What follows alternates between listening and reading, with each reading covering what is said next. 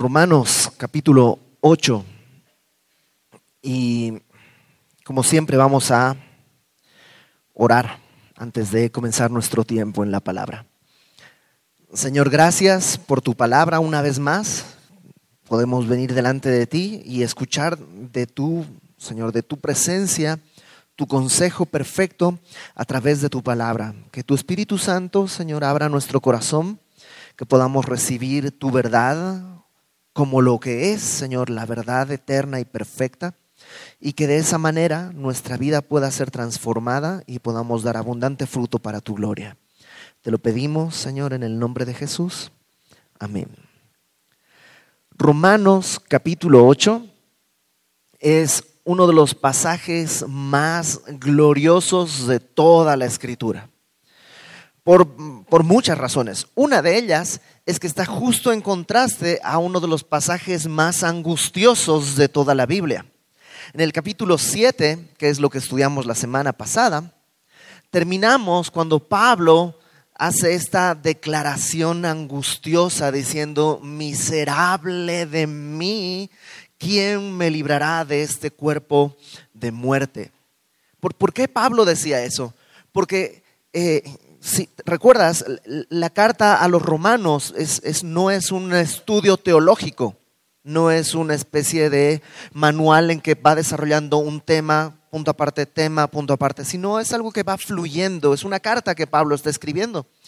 Y nos ha hablado de la necesidad del Evangelio, como todos necesitamos el Evangelio, como Dios por gracia pagó nuestros pecados a través de Cristo en la cruz del Calvario, y cómo eso, si creemos en ese sacrificio, somos justificados, somos hechos justos, no solo perdonados, sino, porque perdonado estaría bien, sino que además hemos sido hechos justos, como si hubiéramos vivido la vida de Cristo todo el tiempo.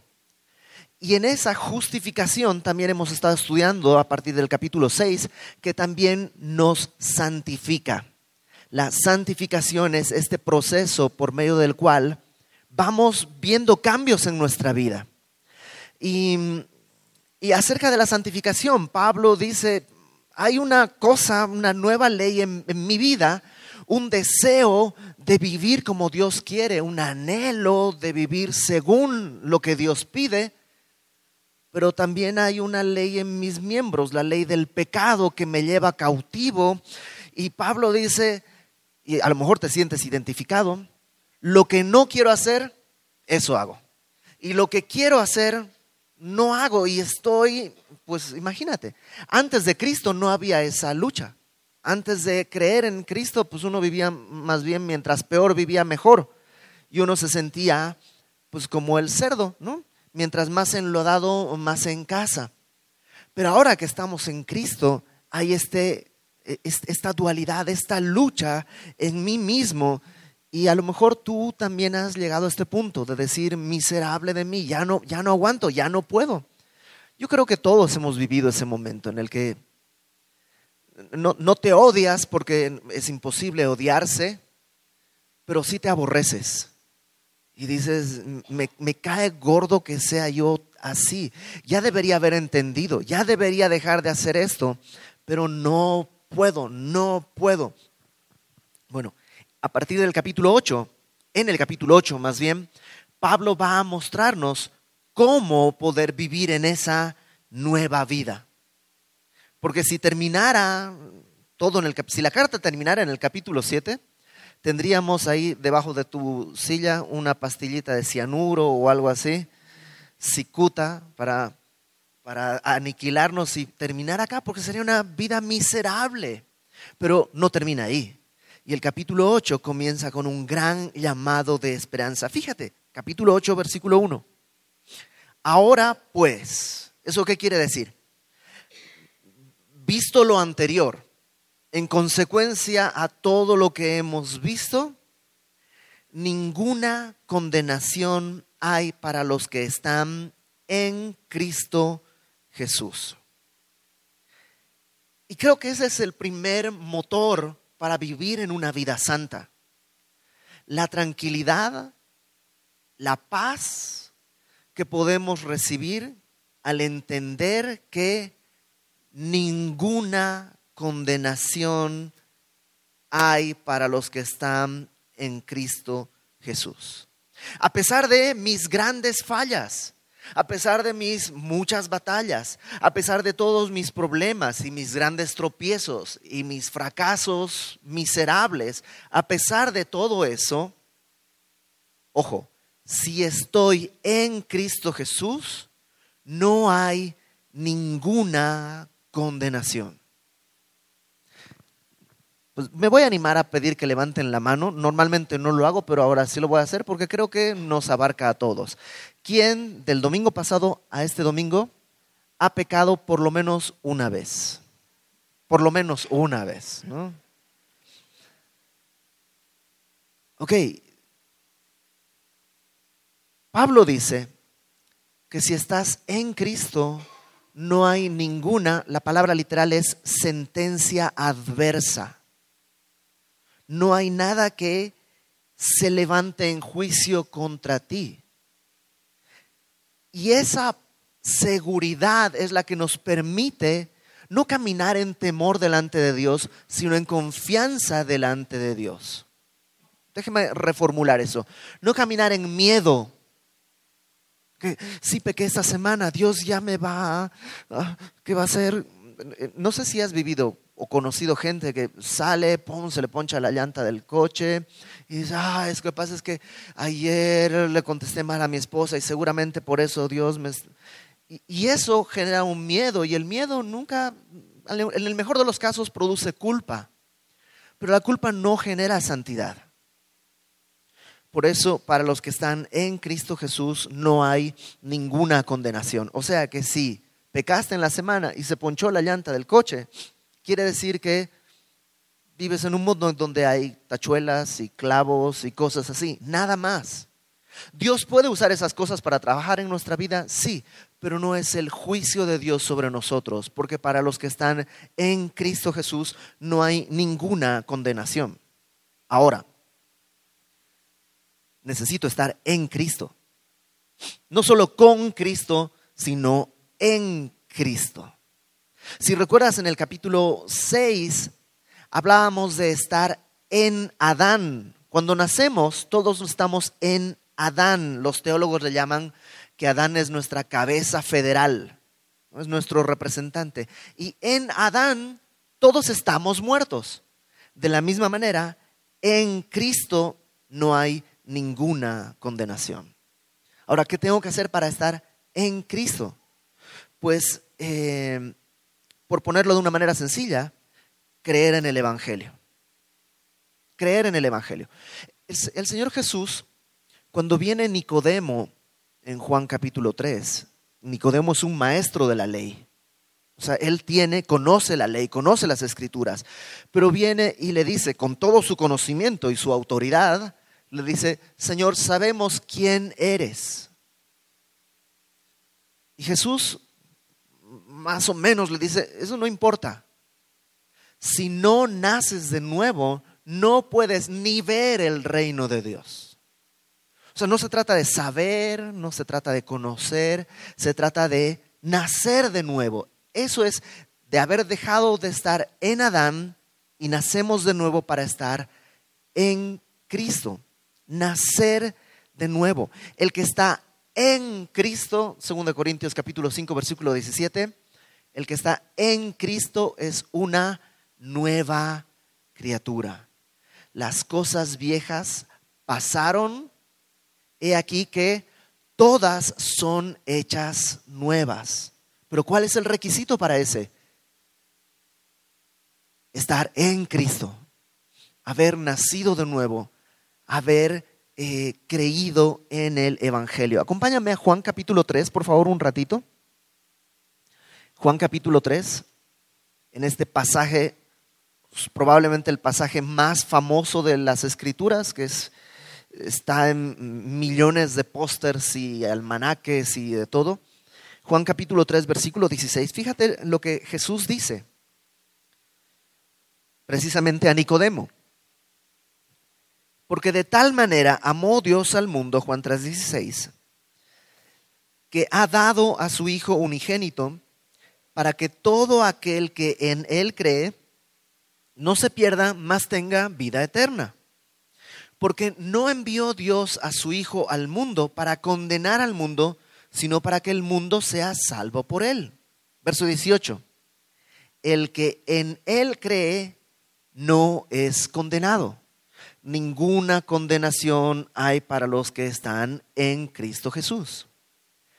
Pero el que no cree, no dice será condenado, sino ya ha sido condenado. Sigue en Adán y en Adán todos ya nacemos condenados.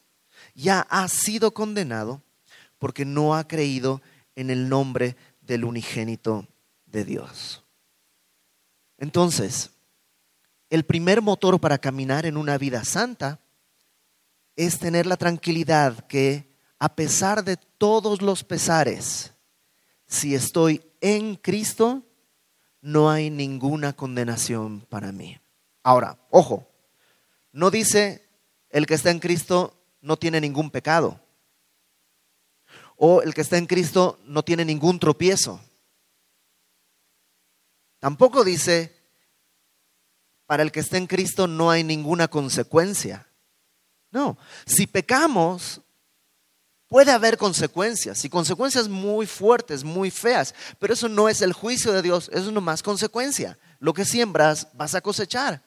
Eres infiel a tu esposa, pues probablemente vas a tener un matrimonio muy complicado. Dios puede perdonarte, Dios puede restaurar todo, claro que sí, pero la consecuencia probablemente le vas a tener que cosechar. Entonces Pablo está tratando de poner en claro este primer gran concepto.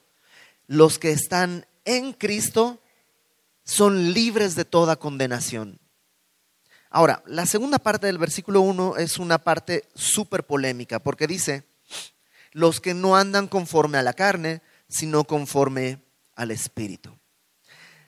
Según la mayor parte de los eruditos, las personas que estudian no solo la Biblia, sino los manuscritos originales y que además eh, los arqueólogos, gente que verdaderamente estudia todas estas cosas, que hacen eh, crítica textual y todo esto, según los eruditos, esta segunda parte del versículo 1 no está en los manuscritos originales sino que se añadió bastante más adelante. O sea, parece que el versículo 1 solamente dice, ahora pues ninguna condenación hay para los que están en Cristo Jesús. Punto. Ese añadido, los que no andan conforme a la carne, sino conforme al Espíritu, parece ser que algún escriba lo apuntó en el margen probablemente estaba como estudiando y eh, piensa, a ver, ¿quiénes son entonces los que están en Cristo Jesús? Y en el versículo 4 dice, los que no andan conforme a la carne, sino conforme al Espíritu. Entonces, como que puso esa nota ahí y en algún momento esa nota alguien la puso ya como parte del texto y así nos llegó hasta el día de hoy. Más adelante, con los nuevos descubrimientos arqueológicos, los nuevos rollos encontrados, se, se vio que en los manuscritos más antiguos no está esa porción. Entonces, es muy probable que no esté esa porción, pero ¿qué tal que si estuviera? Bueno, si estuviera, tampoco hay una contradicción, porque lo que dice es, ninguna condenación hay para los que están en Cristo Jesús. ¿Y quiénes son los que están en Cristo Jesús? Los que no andan conforme a la carne, sino conforme al Espíritu. Em, no es una condición para estar en Cristo Jesús necesitas andar conforme al Espíritu. O sea, si me ponen la condición para estar en Cristo Jesús, no podría nunca. Precisamente llegué a la conclusión de que necesito un Salvador porque, porque ando conforme a la carne. Entonces, ¿a qué se refiere? Bueno, la palabra andar ahí, en griego es una palabra que se utiliza muchas veces en un sentido de vivir, eh, em, creo que está bien traducida como andar porque habla de dirigirse hacia una dirección en la vida. Entonces, si el camino en tu vida está dirigido según la carne, es que no has creído el Evangelio. Ahora, si tu vida ha sido comprada por Cristo y caminas bajo el Espíritu, muy probablemente vas a tener tropiezos. Incluso va a haber momentos en que vas a dar vuelta a la izquierda, dar vuelta a la derecha, dar y, y vas a estar dando vueltas un rato, pero tu dirección está clara hacia dónde vas al final. Entonces, ya sea que esta parte esté en el texto original o no, simplemente nos está diciendo que los que están en Cristo Jesús tienen una meta que no es conforme a la carne, sino conforme al Espíritu. Pero al ratito lo va a aclarar un poquito más. Versículo 2. Porque la ley del Espíritu de vida en Cristo Jesús me ha librado de la ley del pecado y de la muerte. ¿Por qué no hay ninguna condenación para los que están en Cristo Jesús? Porque hay dos leyes. Una primera ley que es la del Espíritu de vida y otra ley del pecado y de la muerte. Son dos leyes. En el capítulo 7 Pablo dijo exactamente lo mismo en el versículo 23. En el hombre interior me deleito en la ley de Dios, en el verso 22, pero verso 23 dice, pero veo otra ley en mis miembros que se revela contra la ley de mi mente y me lleva cautivo a la ley del pecado que está en mis miembros. Miserable de mí, ¿quién me librará de este cuerpo de muerte? Gracias doy a Dios por Jesucristo, Señor nuestro. Así que yo mismo con la mente sirvo a la ley de Dios, más con la carne a la ley del pecado. Pablo está diciendo que hay dos leyes, dos normas que nos gobiernan. Una que es del espíritu de vida y otra que es del pecado y de la muerte. Y lo que dice es que la ley del espíritu me ha librado de la ley del pecado. La ley del pecado me afecta, digamos, a través de tres conductos o tres canales o tres medios. Uno, mi carne. Mi carne está vendida al pecado. Mi carne quiere obedecer esa ley del pecado. Desde chiquitos, lo hablábamos hace un par de semanas, desde niños tenemos el impulso de pecar. Mi carne es así. Otra área en la que la ley del pecado gobierna es el mundo. El, mundo no hablamos del planeta Tierra, sino de este sistema social. Está totalmente en contra de Dios. Está completamente eh, al revés de lo que Dios pide. En el, Evangelio Jesús dice, el mayor servirá al menor. El más grande debe servir a todos. En el mundo lo que te dicen es, Tú no te tienes que dejar. Mira, aquí a mí nadie me dice, y no sé qué, y todo es, egoísmo, todo es altanería, todo es eh, egocentrismo. El mundo siempre está al revés de Dios. Entonces yo tengo una lucha contra mi propia carne, tengo otra lucha contra el mundo, y hay un tercer elemento que es Satanás mismo. Satanás mismo es contrario a Dios y él está buscando engañar, seducir, destruir. Satanás dice que vino a robar, matar y a destruir. Y Satanás es padre de mentira. Probablemente si en vez de tres frentes hubiera solo dos, podría librarla. Porque si no tuviera carne, aunque el mundo me ofreciera lo que me ofreciera y Satanás me quisiera tentar como me quisiera tentar, si no tuviera carne de pecado, pues es como que a mí, Ibert Cruz, me ofrecieras un delicioso plato de ostiones.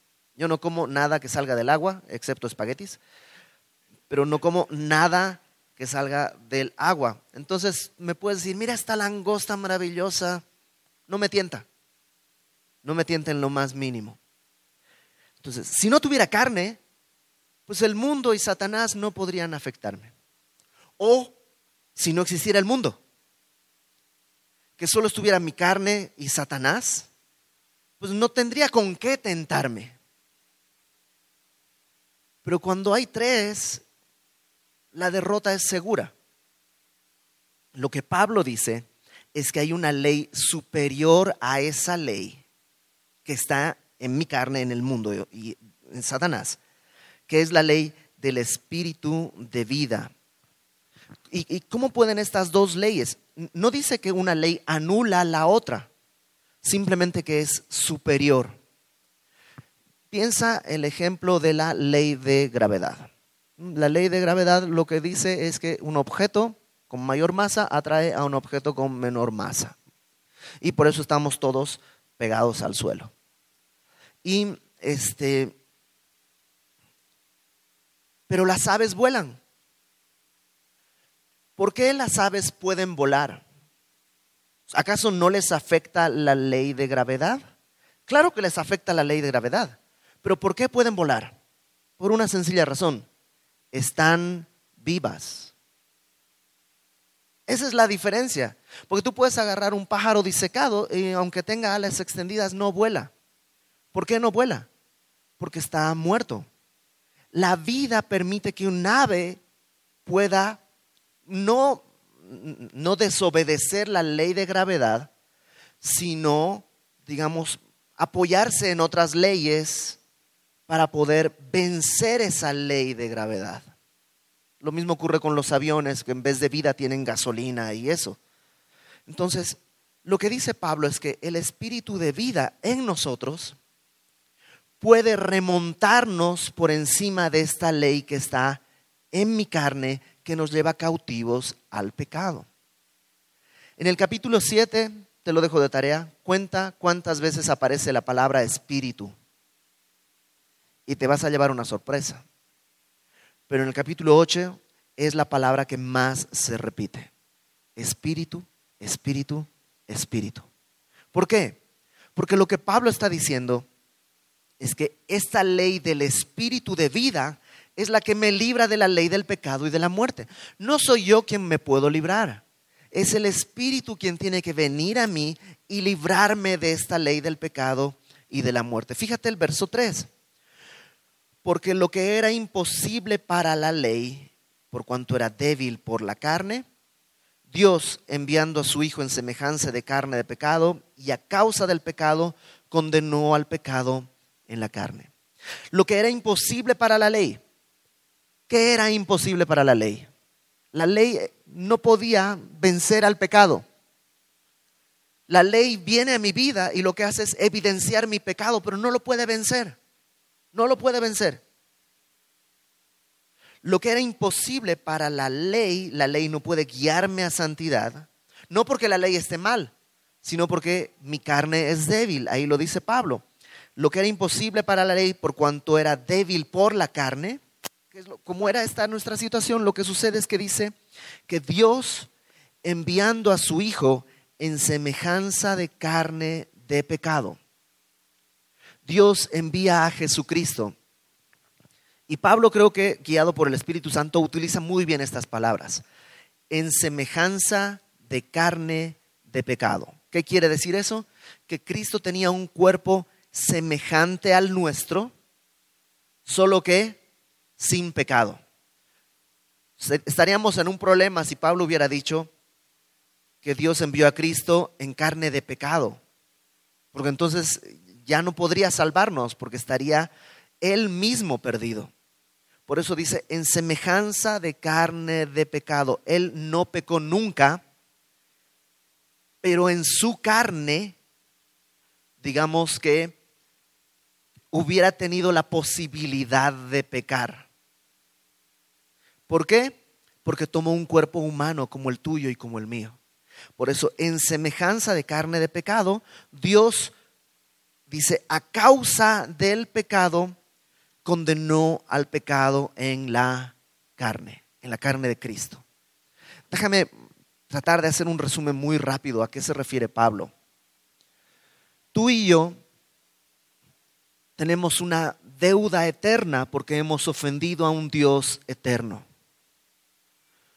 Pero no podemos pagar nuestra deuda sacrificando a 100 mil millones de animales, porque no es lo mismo la vida humana que la vida animal.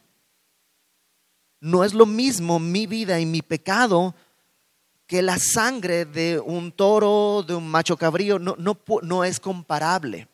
La única manera de pagar el precio de mi vida humana es con otra vida humana.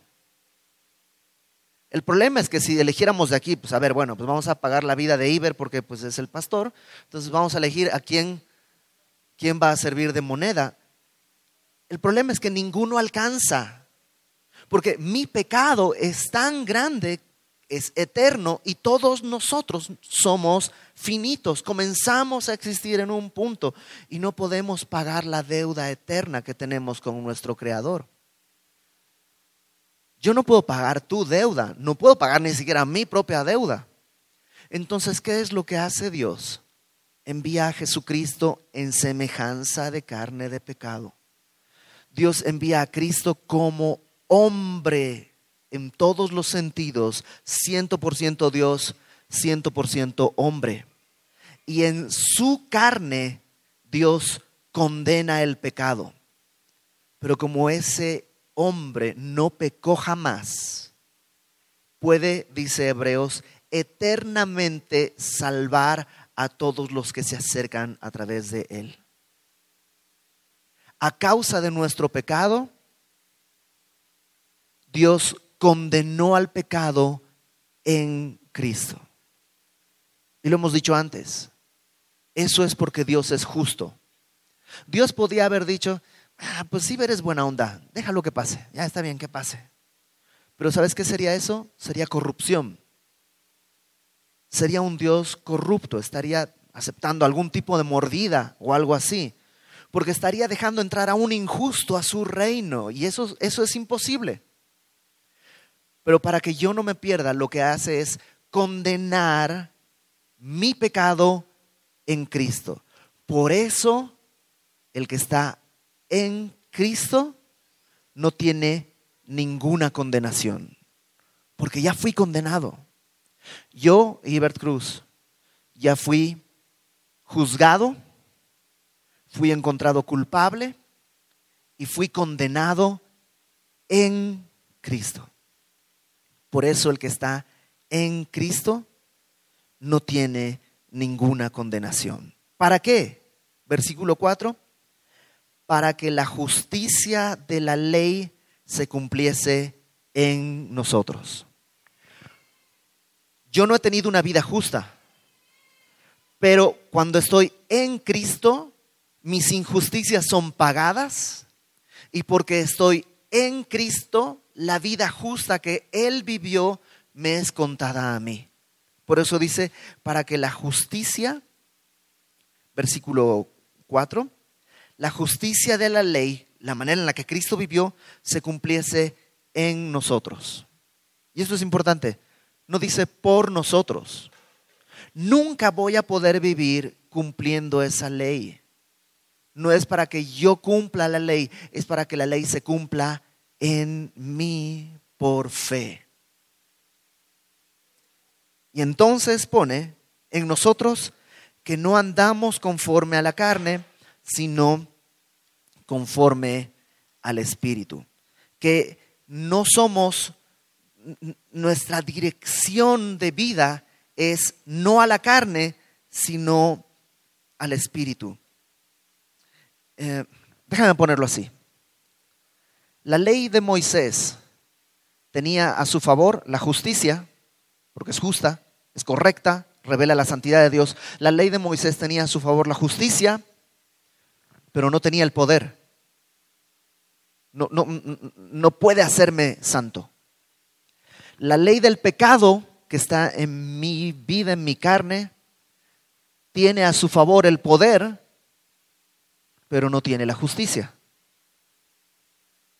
La ley del espíritu de vida, que es para aquellos que han creído, que están en Cristo Jesús, tiene la justicia a su favor y también tiene el poder a su favor. Por eso ya la dirección de mi vida no es la carne, sino el espíritu. Vivir bajo la carne no tiene que ver con lo que hago, sino con lo que soy. Vivir conforme a la carne es lo que yo era antes de conocerle. Una vez que le conocí, la dirección de mi vida cambió y ahora vivo bajo el Espíritu. ¿Hacia dónde nos estamos dirigiendo? ¿Hacia el deleite de la carne o hacia el deleite del Espíritu? Pero ¿cómo funciona esto de manera práctica? Versículo 5.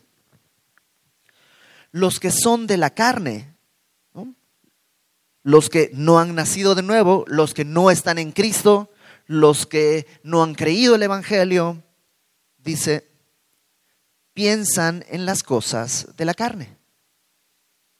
No es que se tienen que esforzar, es que eso es, pues es normal, es lógico. Facundo Cabral decía, un estúpido dice estupideces y un gerente dice gerenteses. ¿A qué se refiere? A que lo que eres es lo que hablas, de tu corazón, de tu naturaleza es lo que brota. No tienes que fingirlo, brota de ti. Pablo dice que los que son de la carne piensan en las cosas de la carne. Y la palabra pensar ahí literalmente quiere decir ejercitar tu mente. No sé tú,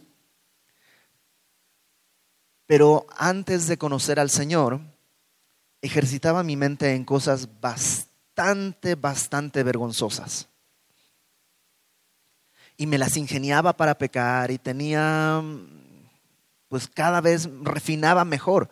Una de las cosas que, que yo hacía con mucha facilidad era mentir. Mentir, engañar y manipular. Era un experto, bueno, soy un experto en eso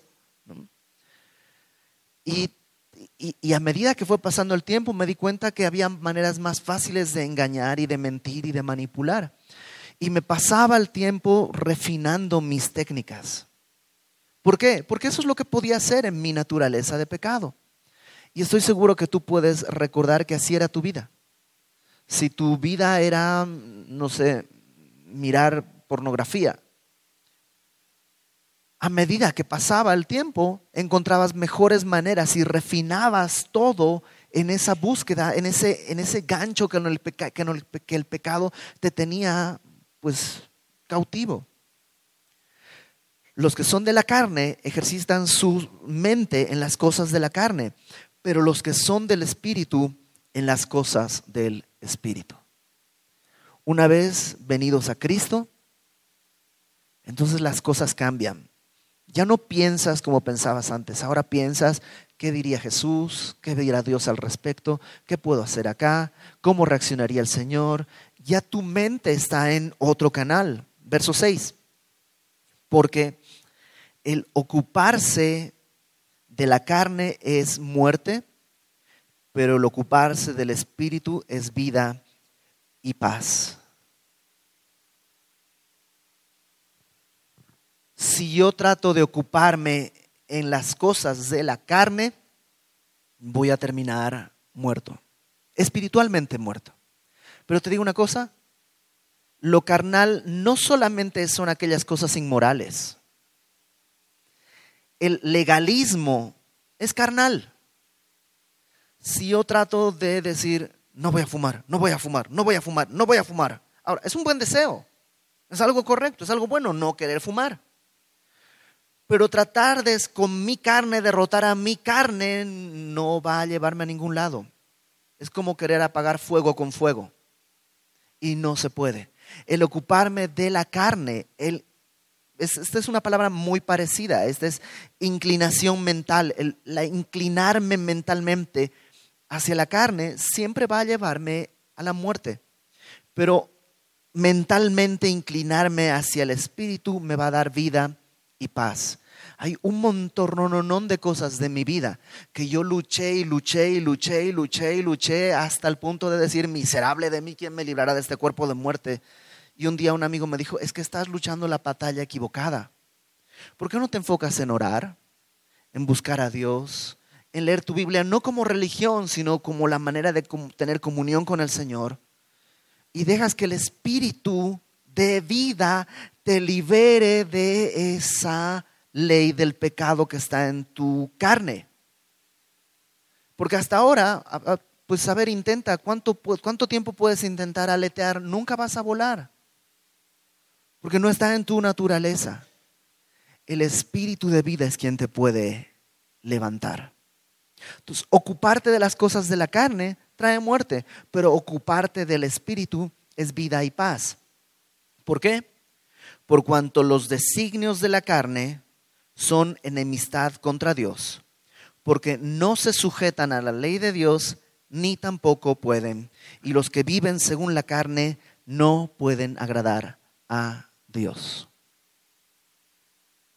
Tú puedes esforzarte todo lo que quieras y aunque consiguieras dejar de fumar en tus fuerzas, Dios no es agradado, porque los designios de la carne son enemistad contra Dios y con la carne no se puede agradar a Dios.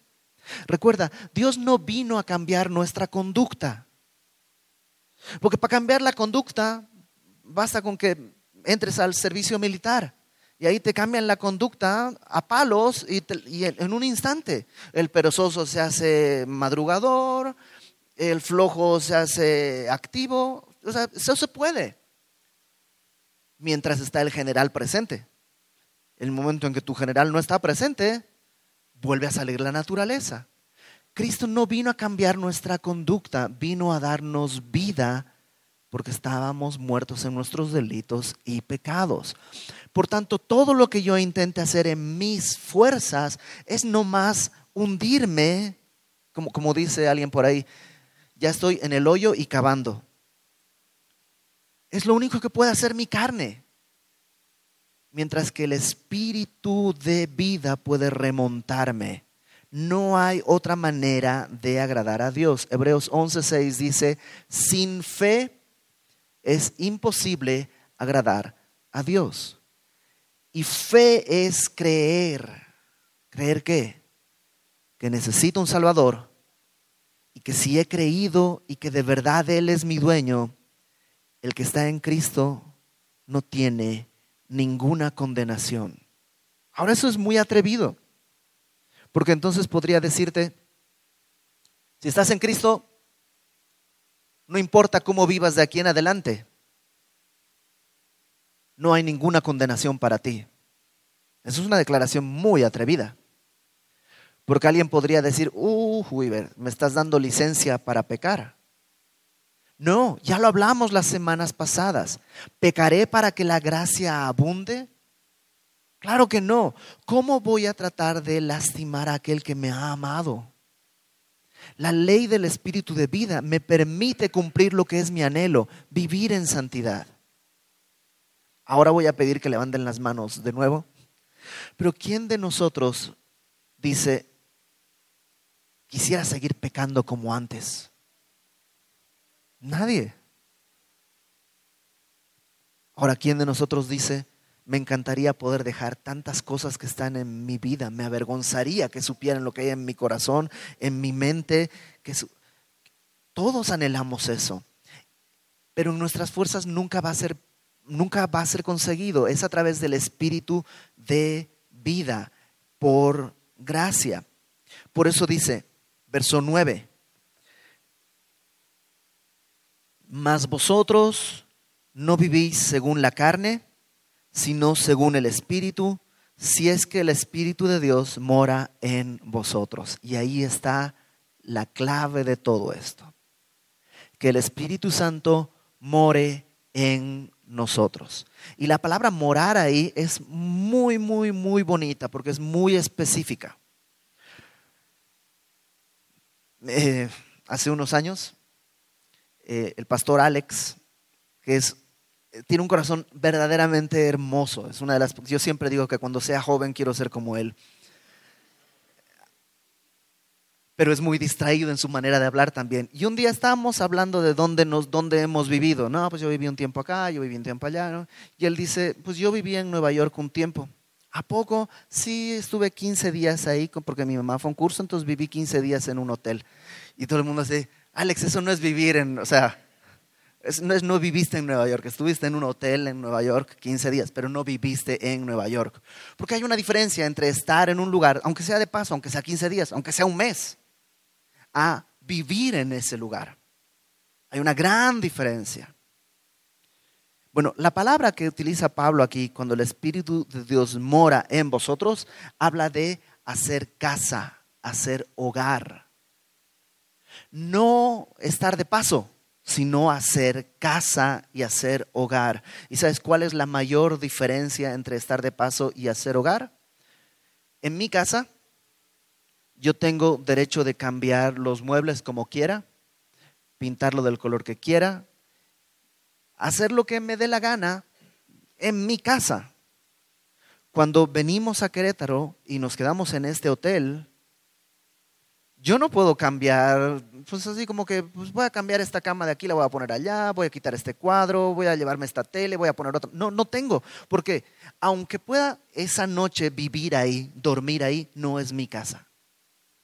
El problema es que a veces tenemos al Espíritu Santo como si nosotros fuéramos hotel. Y Él entra en nosotros y le decimos, sí, sí, sí, Señor, pero nada más no vayas a cambiar el mobiliario, no vayas a abrir este cajón, no vayas a hacer esto otro. Y lo que Pablo dice es que vivir según el Espíritu es dejar que el Espíritu more, haga hogar en nosotros. Y que tenga la libertad de abrir todos los cajones de barrer debajo de la alfombra, de decir, estos trastes ya están muy viejos en tu vida, hay que tirarlos. Estas cosas que sí son de tu vida pasada, ya huelen a huevo y entonces hay que volver a lavar.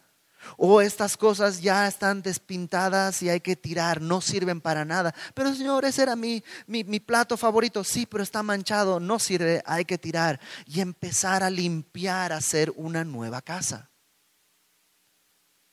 si el Espíritu Santo está en casa en nosotros, no vivimos bajo la carne, sino bajo el Espíritu.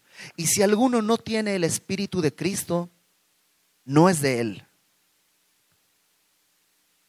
Si Cristo no es dueño de tu vida, en realidad no es dueño tuyo. Si Cristo no gobierna sobre todo, en realidad no gobierna sobre nada.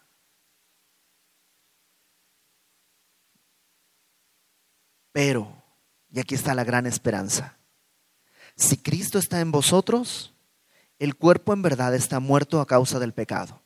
Sí, sigo teniendo esta naturaleza de pecado, mas el espíritu vive a causa de la justicia.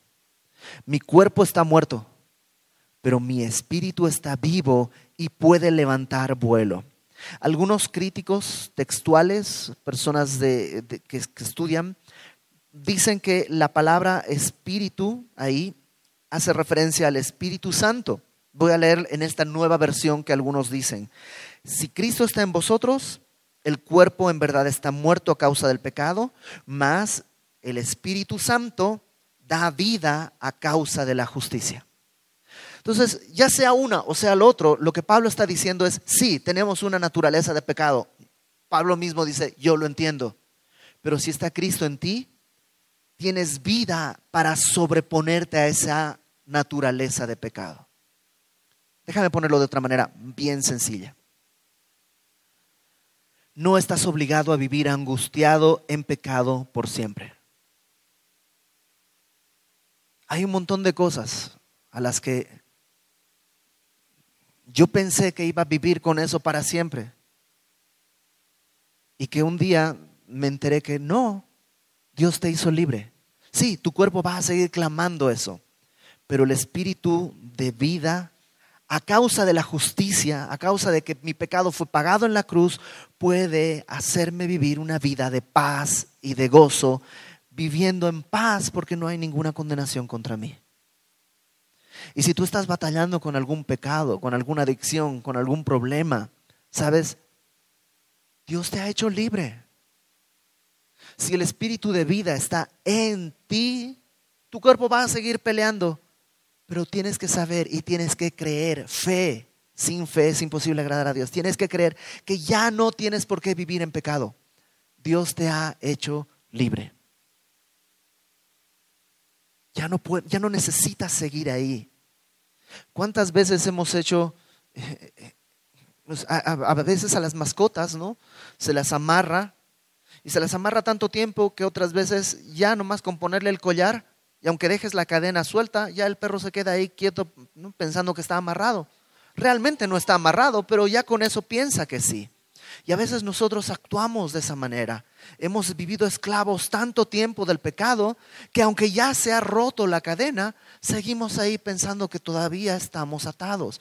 Pero la ley del Espíritu de vida en Cristo nos puede remontar. Y dice, verso 11, si el Espíritu de aquel que levantó de los muertos a Jesús mora en vosotros, el que levantó de los muertos a Cristo Jesús vivificará también vuestros cuerpos mortales por su Espíritu que mora en vosotros. Te lo digo en lenguaje sencillo y claro. ¿Qué tan poderoso es ese espíritu? ¿Será que puede ayudarme en mi adicción? ¿Será que puede ayudarme en mi problema de carácter? ¿Será que puede ayudarme en mi... ¿Será que puede? O sea, porque a lo mejor en otros que no tienen tantos pecados sí puede, pero yo estoy tan hundido, no sé si en mí puede. Bueno, Pablo dice que ese espíritu es el mismo espíritu que resucitó a Jesucristo de los muertos. Y si resucitó a Cristo de los muertos, también puede vivificar este cuerpo mortal. ¿Te acuerdas que en el capítulo 7 Pablo decía, ¿quién me librará de este cuerpo de muerte? La respuesta es Cristo a través de su espíritu. Ya no tienes que cargar un cuerpo de muerte. Ahora puedes tener un cuerpo que está vivo, que sí va a tener luchas, que sí va a tener problemas, pero que está definitivamente vivo. Déjame para terminar contarte esta historia que está en el Antiguo Testamento. Los israelitas estaban en guerra y pensaron que para ganar la guerra sería una buena idea llevar el arca del pacto. Pues el arca del pacto es la presencia de Dios, este es el elemento más sagrado que tenemos. Dios se revelaba aquí en el arca y tenían mucha fe en el arca, en su religión. Entonces llevan el arca al campo de batalla y ¿qué es lo que sucede? Son completamente derrotados. Y el arca del pacto queda en manos del enemigo. O sea, no solo perdieron la batalla, perdieron el elemento más sagrado de su pueblo. Entonces los filisteos agarran el arca y la llevan, pues ¿dónde guardamos esta cosa que es tan valiosa y tan poderosa? Pues ya sé, en el templo de nuestro dios Dagón. No dragón, sino Dagón y llevan el arca al templo de Dagón. Lo dejan ahí, se van y al día siguiente cuando regresan en el templo encuentran que Dagón está postrado delante del arca. Y dicen, caramba, pues a lo mejor tembló anoche o algo así. Pues agarran y vuelven a poner a Dagón. Oh, qué chistoso, ¿no? a su Dios lo, se cayó, hay que levantarlo porque no se puede levantar solo. Lo vuelven a poner en su lugar y al día siguiente, cuando regresan, está Dagón otra vez tirado en el piso, pero sus manos están cortadas. Y sabes, muchas veces nosotros tenemos un Dagón en nosotros. Alguna parte de idolatría, de pecado, que está ahí y, que pensamos es, nos va a gobernar, nos va a gobernar. Luchar contra eso es imposible. ¿Qué necesito hacer? Pues pon a Dios en el centro de tu corazón. Y ese Dagón no solo va a quedar postrado, sino va a quedar inoperante, sin manos, inútil. Si tú te esfuerzas por dejar de hacer algo, pues es muy difícil dejar de hacer lo que estás pensando en dejar de hacer. Ya no quiero fumar, ya no quiero fumar, ya no quiero fumar, ya no quiero fumar, ya no quiero fumar, ya no quiero fumar. ¿En qué voy a estar pensando todo el día? En fumar. Pero si mi mente, mi inclinación mental es hacia el Espíritu, hacia su palabra, en oración, memorizando su palabra, Probablemente mi lucha va a ser, ay, ya llevo un mes y no he podido memorizar todo el capítulo 8. Ay, Señor, ¿por qué no me diste una mente más brillante? Soy un menso, no puedo memorizar. Ya llevo dos meses y no puedo, pero no me di cuenta que por tratar de memorizar en dos meses ni se me ha antojado el cigarrillo. Y esa torpeza en mi mente, en la memoria, es la herramienta, mi debilidad, es la herramienta que Dios usa para glorificarse no es mi esfuerzo en dejar de hacer lo que, lo que no quiero hacer, sino simplemente esforzarme en agradar a Dios teniendo comunión con Él. El pastor Chuck Smith lo ponía mucho más fácil de lo que yo lo pongo. El pastor Chuck Smith decía, cuando entras a una sala que está oscura, no te peleas con la oscuridad, nomás enciendes la luz. Y eso es lo que tenemos que hacer. Nomás enciende la luz. Solamente enciende la luz. En Zacarías capítulo 4, versículo 6, y con esto terminamos. Están tratando de reconstruir eh, el templo. Los judíos habían sido deportados a Babilonia, luego regresaron, pero había muchos problemas y no podían reconstruir el templo y estaban allí atorados. Y Dios, a través del profeta Zacarías, le dice al sumo sacerdote, a Josué, y a Zorobabel, que era como el líder político, les dice, no con ejército ni con fuerza, sino con mi espíritu. Y es lo mismo que Dios quiere hacer. Al reconstruir el templo, que es nuestra vida, porque somos el templo del Espíritu, no es con ejército, no es con